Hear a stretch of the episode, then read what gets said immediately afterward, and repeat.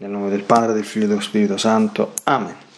Gesù ti amo con la tua volontà, vieni di una volontà a pregare in me, poi offri questa preghiera a te come mia per soddisfare le preghiere di tutti e per dare al Padre la gloria che dovrebbero dargli tutte le creature. Mia Divina Maria, ti amo nella divina volontà. Regina Immacolata, Celeste, Madre mia, vengo sulle tue ginocchia materne per abbandonarmi nelle tue braccia, per chiederti con sospiri più ardenti che mi ammetta a vivere nel regno della divina volontà. Mamma Santa, tu che sei la regina di questo regno, ammettimi a vivere in esso, affinché non sia più deserto, ma popolato dai figli tuoi. Perciò, sovrana regina, a te mi affido affinché guidi i miei passi nel regno del volere divino e stretto la tua mano materna guidare tutto l'essere mio perché faccia vita perenne nella divina volontà. Tu mi farai da mamma e come a mamma mia ti faccio la consegna della mia volontà affinché me la scambi con la divina volontà e così sia sicuro di non uscire dal regno suo. Perciò ti prego che mi illumini attraverso questa meditazione per farmi comprendere sempre più e sempre meglio che cosa significa volontà di Dio e come vivere in essa. Ave Maria, piena di grazia il Signore è con te, tu sei benedetta fra le donne e benedetto è il frutto del tuo seno Gesù. Santa Maria, Madre di Dio, prega per noi peccatori, adesso e nell'ora della nostra morte. Amen.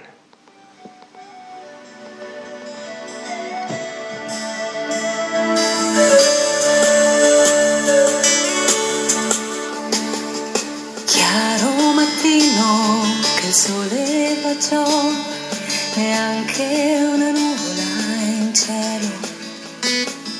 Dolce la brezza, tremando l'infiore, spande profumo inebriante calore. Un raggio di luce le illumina il volto, immerso in profonda preghiera il suo cuore.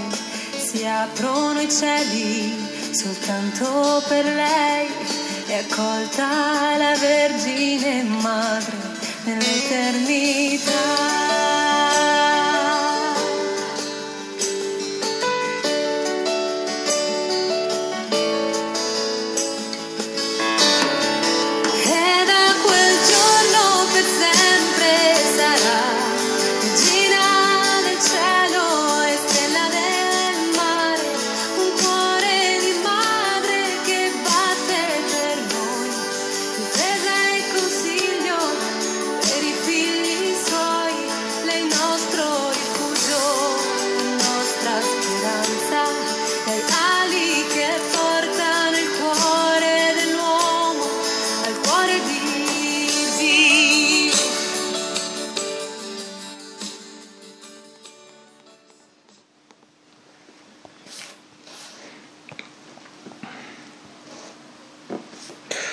Libro di Cielo, volume 24, 7 luglio 1928 e 19 luglio 1928. Onde pensavo tra me mentre stavo accompagnando il mio dolce Gesù nella stanzetta di Nazareth per seguire i suoi atti. Il mio amato Gesù con certezza ebbe il regno della sua volontà nella sua vita nascosta, perché se la sovrana signora possedeva il suo fiat, lui era la stessa volontà divina. San Giuseppe, in mezzo a questi mari di luce interminabili, come poteva non farsi dominare da questa santissima volontà? Ma mentre ciò pensavo, il mio sommo bene, Gesù, sospirando di dolore nel mio interno, mi ha detto, Figlia mia, certo che in questa casa di Nazareth regnava la mia volontà divina come in cielo così in terra. Io e la mia mamma Celeste non conoscevamo altra volontà San Giuseppe viveva ai riflessi della nostra. Ma io ero come un re senza popolo, isolato, senza corteggio, senza esercito. E la mia mamma come regina senza prole, perché non era circondata da altri figli degni di lei, a cui poter affidare la sua corona di regina per avere la stirpe dei suoi nobili figli, tutti re e regine. Ed io avevo il dolore di essere re senza popolo e se popolo si può chiamare quello che mi circondava. Era un popolo malato, chi cieco, chi muto, chi sordo, chi zoppo, chi coperto di piaghe. Era un popolo che mi faceva disonore, non onore, anzi neppure mi conosceva, né voleva conoscermi. Sicché ero re per me solo e la mia mamma era regina senza la lunga generazione della stirpe dei suoi figli regali.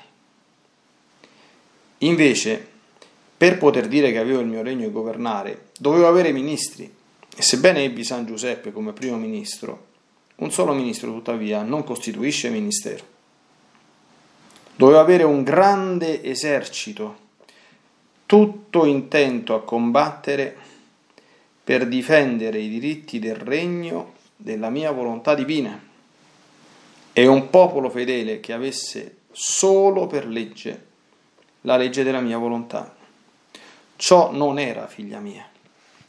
Perciò non posso dire che col venire sulla terra per allora ebbi il regno del mio fiat.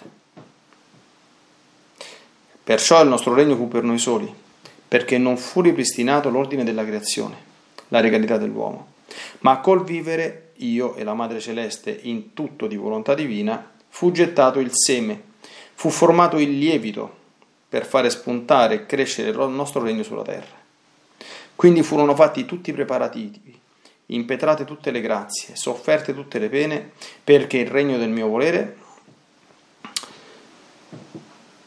venisse a regnare sulla terra, onde Nazareth si può chiamare il punto di richiamo del regno della nostra volontà. Ora tu devi sapere che in mezzo alla volontà della Madre Celeste e alla tua sta la mia volontà umana, che fa da prima e sostiene l'una e l'altra, affinché siano costanti nel sacrificio di non dare mai vita al volere, al volere umano, affinché il regno della mia volontà si estenda sulle tre volontà, per avere la triplice gloria della nostra potenza, sapienza e amore, e la triplice riparazione delle tre potenze dell'uomo, che concorsero tutte e tre a sottrarsi al gran bene della nostra volontà divina. E se la sovrana del cielo fu aggraziata in virtù dei meriti del futuro Redentore, tu fosti aggraziata in virtù del, me- del Redentore già venuto. E siccome, mille- e siccome millenni sono per me come un punto solo, fin da allora pensai a tutto e sostenevo le tre volontà sulle quali doveva trionfare il mio eterno volere. Perciò ti dico sii sempre attento e sappi che hai due volontà che sostengono la tua, quella della mamma celeste e quella del tuo Gesù, che fortificano la debolezza del tuo volere, affinché resista a tenersi sacrificata per una causa così santa e per il trionfo del regno del mio fiat.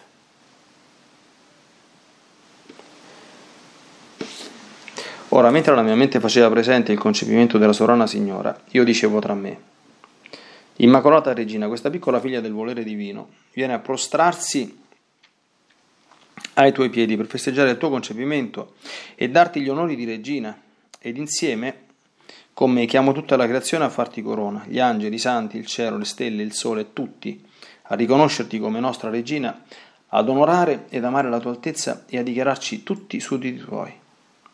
Non vedi, o oh Madre Regina Celeste, come tutte le cose create corrono intorno a te per dirti ti salutiamo, Regina nostra. Finalmente, dopo tanti secoli, abbiamo avuto la nostra imperatrice. E il sole ti saluta, regina della luce, il cielo, regina dell'immensità delle stelle, il vento, regina dell'impero, il mare, regina della purità, fortezza e giustizia. La terra ti saluta, regina dei fiori. Tutti a coro ti salutano. Sei la benvenuta, la nostra regina. Tu sarai il nostro sorriso, la nostra gloria, la nostra felicità. D'ora in poi, dai tuoi cenni, tutti dipendiamo. Ma mentre ciò dicevo, pensavo tra me, certo una delle mie solite sciocchezze. Io festeggio la mia mamma celeste e lei non si dà nessun pensiero di festeggiare la piccola del volere divino. Io non vorrei altro se non che mi facesse la festa di tenermi nel suo grembo come piccola bambina per imboccarmi l'aria, il respiro, il cibo, la vita della divina volontà. Ma mentre ciò ed altro pensavo, il mio dolce Gesù si è mosso nel mio interno e mi ha detto, Figlia piccola del mio volere, chi vive nel mio fiat divino, è festeggiata ed è la festa di tutti. Vuoi sapere perché tu festeggi fin dal suo concepimento lo stato di regina della mamma mia? Perché incominciò la sua vita nella volontà divina. Ed essa ti fa presente il suo stato glorioso di regina e te lo fa festeggiare con tutte le cose create, come fu festeggiata nel suo concepimento. Le feste iniziate nel fiat sono perenni, non finiscono mai e chi vive in esso le trova presenti e festeggia insieme. E sebbene la piccola regina del cielo, fin dal suo concepimento, avvertiva che tutti la riverivano, le sorridevano, la sospiravano, che era la ben voluta da tutti, non sapeva il mistero fin dal principio che doveva essere la madre mia, colei che lei stessa sospirava. Lo seppe quando l'angelo glielo annunziò, ma sapeva che la regalità, l'impero e tante dimostrazioni di ossequio le venivano perché in lei regnava la mia divina volontà. Ora tu devi sapere come tu festeggi la mamma, la sua sovranità, la mamma festeggia la figlia, la neonata di quel fiat che lei amò tanto che lo tenne come vita, e festeggia in te ciò che tu stessa non conosci per ora, ma conoscerai poi. Non sai tu che lei sospira alle piccole regine, che sono le piccole figlie del mio volere, per fare loro la festa che lei riceve?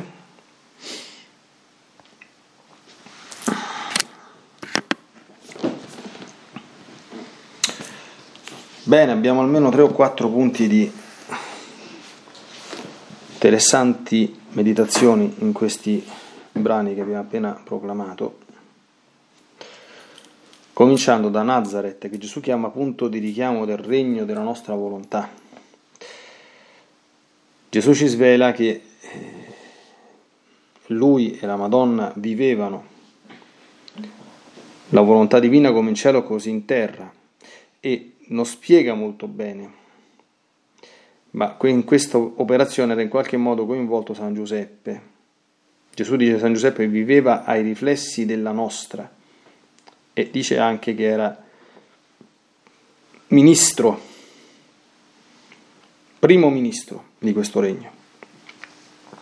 Una cosa è certissima, che San Giuseppe la volontà di Dio l'ha fatta sempre in tutto con perfezione assoluta, questo assolutamente non, ci, non è assolutamente argomento da mettere in discussione, perché San Giuseppe è appunto chiamato da più di qualche autore il più santo dei santi ed è tra i membri della razza umana, dopo la Madonna, da un punto di vista diciamo oggettivo, il primo, dietro cui tutti gli altri vengono. Mm, Penso che si possa pensare che insieme a questa perfezione, nel farla la divina volontà, quantomeno da quello che sembra di capire che dica Gesù, di riflesso, abbia vissuto in questo regno, altrimenti non potrebbe essere suo ministro. Ecco, in ogni caso Gesù spiega che tutto questo non era ancora il regno del fiat sulla terra, perché c'era l'imperatore l'imperatrice e il primo ministro, ma non c'era né un popolo né un esercito. Il popolo che Gesù evangelizzò, che si trovava ad avere lui stesso, dice queste parole, eh? quindi mi faceva disonore non onore, evidente, perché, non certamente perché erano più cattivi di tutti o perché erano chissà cosa, ma perché si trovava in una condizione disastrosa, sia da un punto di vista spirituale che da un punto di vista fisico, materiale, no? sappiamo tutti quanti i miracoli, le guarigioni che ci narra il Vangelo e come tutto questo sia retaggio unico, anche se pluriforme, della colpa d'origine. Quindi niente popolo e niente esercito. E qui dobbiamo fermarci un pochino. Chi è il popolo di Dio? Lo sappiamo benissimo, Santa Madre Chiesa nella Costituzione dogmatica Lumen Gentium parla proprio della Chiesa, della grande, del, una delle più grandi, diciamo così, riscoperte, mm. appunto quella di Chiesa nuovo popolo di Dio, no? che succede nella continuità ma anche nella discontinuità con il popolo dell'antica alleanza, no? e possiede tutta quanta la pienezza dei mezzi di santificazione, della verità, della liberazione, la comunione gerarchica nella successione apostolica con Gesù stesso e con gli apostoli, insomma, no? Quindi, e, e questo popolo di Dio, spiega la Costituzione, prima di tutte quante le diversificazioni, anche importantissime, sostanziali ed essenziali che lo caratterizzano, ha fondamentalmente una unità e una comune dignità che è fondata appunto anzitutto sul sacramento del battesimo. Ecco, e quando spiega che la legge di questo popolo è bellissima, quella secondo capitolo della Lumen Gentium, insomma chi può gli dia un'occhiata, io ci ho fatto un pochino di catechesi, dice che la legge di questo popolo è il Vangelo. Ecco, Gesù spiega che la legge del suo popolo è la legge della mia volontà. E sappiamo benissimo che nel Vangelo è cristallizzata in un certo senso la, quello che Gesù vuole da noi. Ecco, e la prima cosa insomma da, da, da chiedersi è se quanto conosciamo e viviamo il Vangelo. Ecco. Abbiamo sempre l'esempio di San Francesco, insomma, che ecco, in epoche molto buie della storia della Chiesa, molto buie, bisogna studiarle, si presentò dal Papa dicendo Senta signor Papa, noi vorremmo il permesso di poter vivere il Vangelo. Pensate un po' alla faccia che ha fatto il Papa, era un santo Papa Innocenzo III, insomma. Serve il permesso per vivere il Vangelo. Noi vogliamo il permesso per vivere il Vangelo, ma ad litteram sine grossa, come diceva lui. Prendiamo il Vangelo e lo mettiamo in pratica sillaba per sillaba. Noi sappiamo che Giotto ha poi rappresentato San Francesco con sulle spalle la Basilica di San Giovanni in Laterano, tuttora visibile nella Basilica di San Francesco d'Assisi, sulla base di un particolare che non molti conoscono, che la storia di San Francesco insomma, è molto eh, romanzata ma spesso poco aderente alla realtà, ma una delle prime cose che ricevette San Francesco proprio all'inizio del suo cammino, il crocifisso che gli parlò, il crocifisso di San Damiano, quel crocifisso bizantino, a me non piacciono molto le cose bizantine, un pochino bruttarello, insomma, però a quello si è animato e gli ha parlato San Francesco dicendo vai Francesco ripara la mia casa che come vedi va in rovina. E come ha fatto San Francesco a riparare la casa di Gesù? Vediamo ha fondato anche lui un bel esercito. Mm, insomma, i frati al capitolo delle stuoie, non mi ricordo adesso se erano 5 o 6 mila. Mm. Si racconta che quel capitolo delle stuoie San Francesco, non mi ricordo bene i particolari, ma fece togliere gli strumenti di penitenza a tutti quanti, perché cioè, adesso noi stiamo due giorni insieme, viviamo un po' di sana fraternità. Dice che avevano fatto una montagna di ferro, insomma, con tutto quello che si erano tolti di dosso, insomma, questi, questi frati, no? Quindi era un bel esercito che viveva in un tempo in cui mm, come dire, la situazione di larga parte della Chiesa e del clero in particolare non era proprio entusiasmante. Ecco, bisogna vedere che tipo di battaglia hanno combattuto. Ecco, la battaglia l'hanno combattuta mettendosi il ferro addosso, quindi pregando, facendo penitenza vivendo e predicando il Vangelo, senza mettersi contro nessuno, senza giudicare nessuno, anzi sottomettendosi all'obbedienza di tutti. San Francesco non si azzardava, e lo scrive nella regola, a predicare in nessuna diocesi senza aver prima chiesto e ottenuto il permesso del vescovo. E diceva non si azzardi nessun frate a predicare da nessuna parte se prima non c'ha il permesso del vescovo. Prendere la regola di San Francesco per chi ha qualche dubbio e leggere quindi certamente questo è uno stile molto mm, conforme e confacente alla divina volontà evangelica di Gesù, non a quella che noi pensiamo essere tale. Ecco, Gesù parla di un suo popolo che vive della sua volontà, di un suo esercito che combatte per difendere i diritti del regno della mia divina volontà. Ma che esercito è? Siamo tutti d'accordo che questo è un esercito che non ha certamente armi materiali, voglio sperare, insomma, no? penso che nessuno insomma, eh, pensi che gli eserciti di, del Signore o della Divina Volontà vanno in giro armati di spade, di lance, di mitra, di cannoni o di bombe atomiche. Quindi penso che su questi siamo, siamo d'accordo, ma questo non basta perché ci sono anche altre forme, altre armi, altri stili, altri modi di combattere. No? Come si combattono le battaglie di Dio? Come si combatte contro il demonio? Nel regno della divina volontà. Come ha combattuto Gesù? Come ha vinto Gesù la sua battaglia contro il demonio? Come ha vinto la Madonna la sua battaglia contro il demonio? Cioè noi sappiamo che tra Maria Santissima e il demonio c'è una inimicizia divina. San Luigi Maria Monforte parla di odio implacabile io rimasi sconvolto, dico, la Madonna c'ha l'odio nei confronti del demonio, cioè uno non può pensare alla Madonna, insomma, che eppure sono testuali parole. Il problema è come si combatte la battaglia della divina volontà e nella divina volontà. Io penso che non serva fare lunghe meditazioni, basta vedere la vita che hanno fatto Gesù e Maria. Loro hanno vinto come? Prendendo su di sé tutto quanto il male. E proprio quando sembrava che avessero perso, hanno vinto. Con uno stile quindi caratterizzato dalla mitezza, dall'umiltà, dal non puntare in dito, ma del farsi loro carico di peccati che non gli appartenevano, che sono i nostri.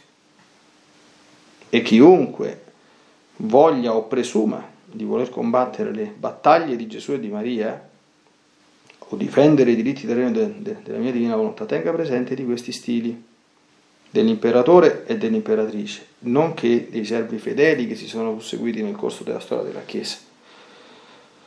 Perché molti altri hanno pensato, forse in buona fede, nel corso della storia della Chiesa di combattere le battaglie di Dio per sistemare le cose, per migliorare il mondo, insomma, per risolvere i disordini dentro la Chiesa, ma non hanno combattuto le battaglie di Dio, hanno combattuto le battaglie di Satana, causando disordini, guerre, divisioni, sofferenze, lacerazioni o cose del genere.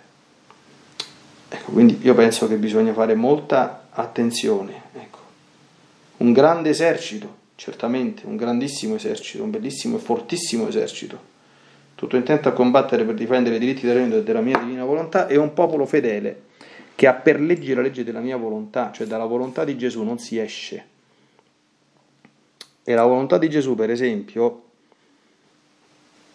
si manifesta in un principio fondamentalissimo. Noi possiamo anche vedere un'ingiustizia, anche grave, ma vedere un'ingiustizia non legittima il compimento di un'altra ingiustizia per combatterla. Questo dobbiamo sempre ricordarlo. Ma vedere un'ingiustizia significa semplicemente accettarla e farsene carico, provare certamente a opporvisi, come Gesù dice, con i mezzi buoni, con i mezzi leciti, con i mezzi del, del dialogo sereno, umile, pacato.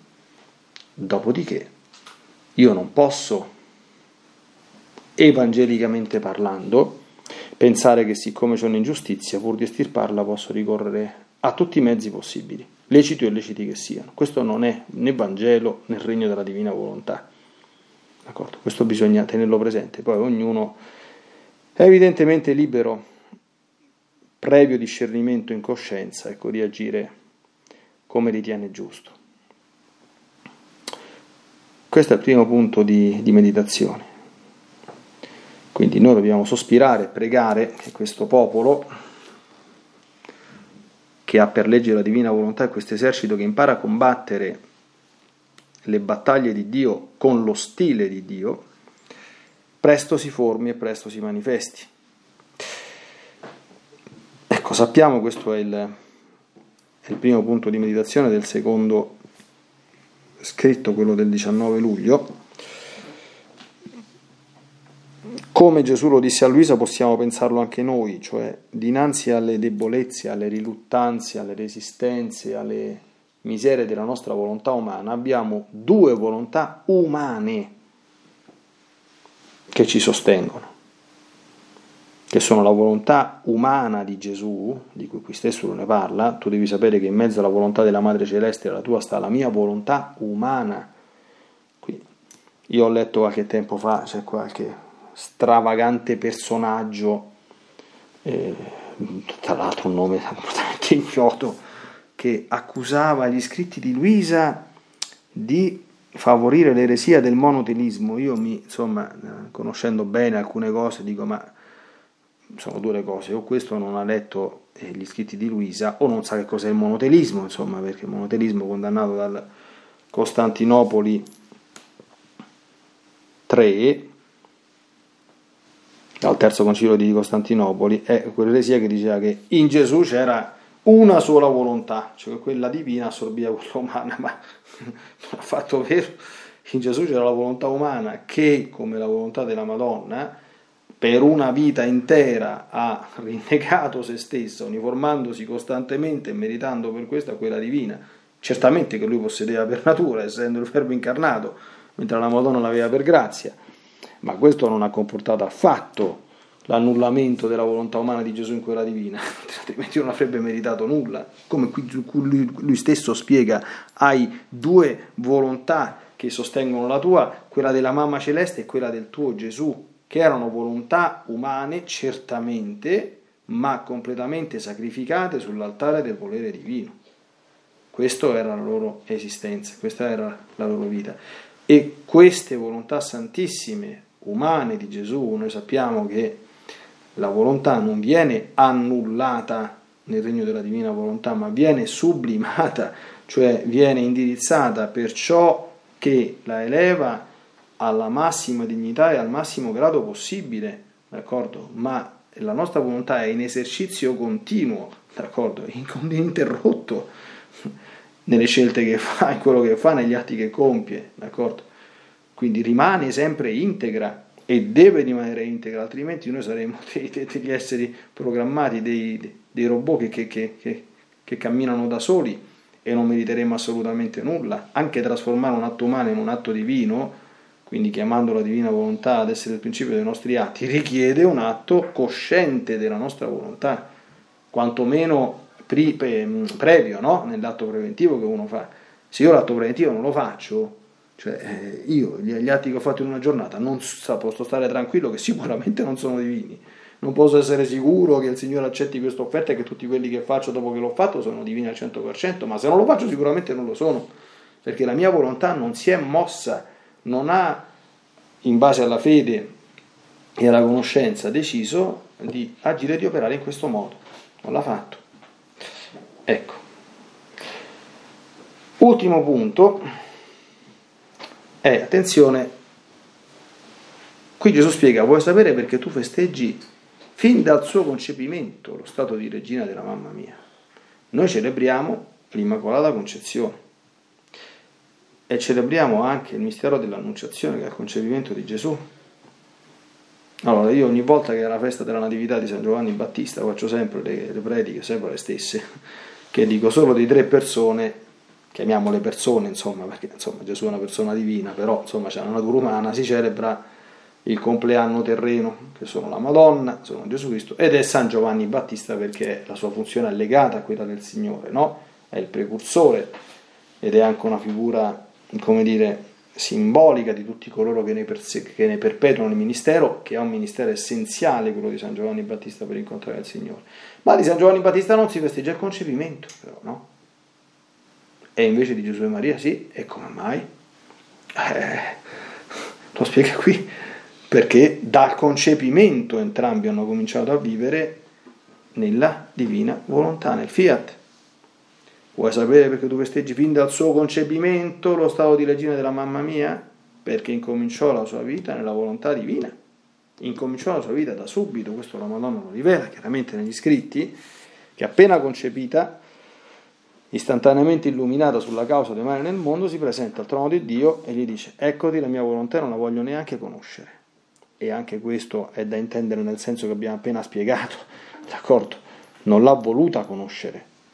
E questo non volerla conoscere era atto che si rinnovava di secondo in secondo, di minuto in minuto, di ora in ora, di, di giorno in giorno, di settimana in settimana, di mese in mese, di anno in anno, ininterrottamente.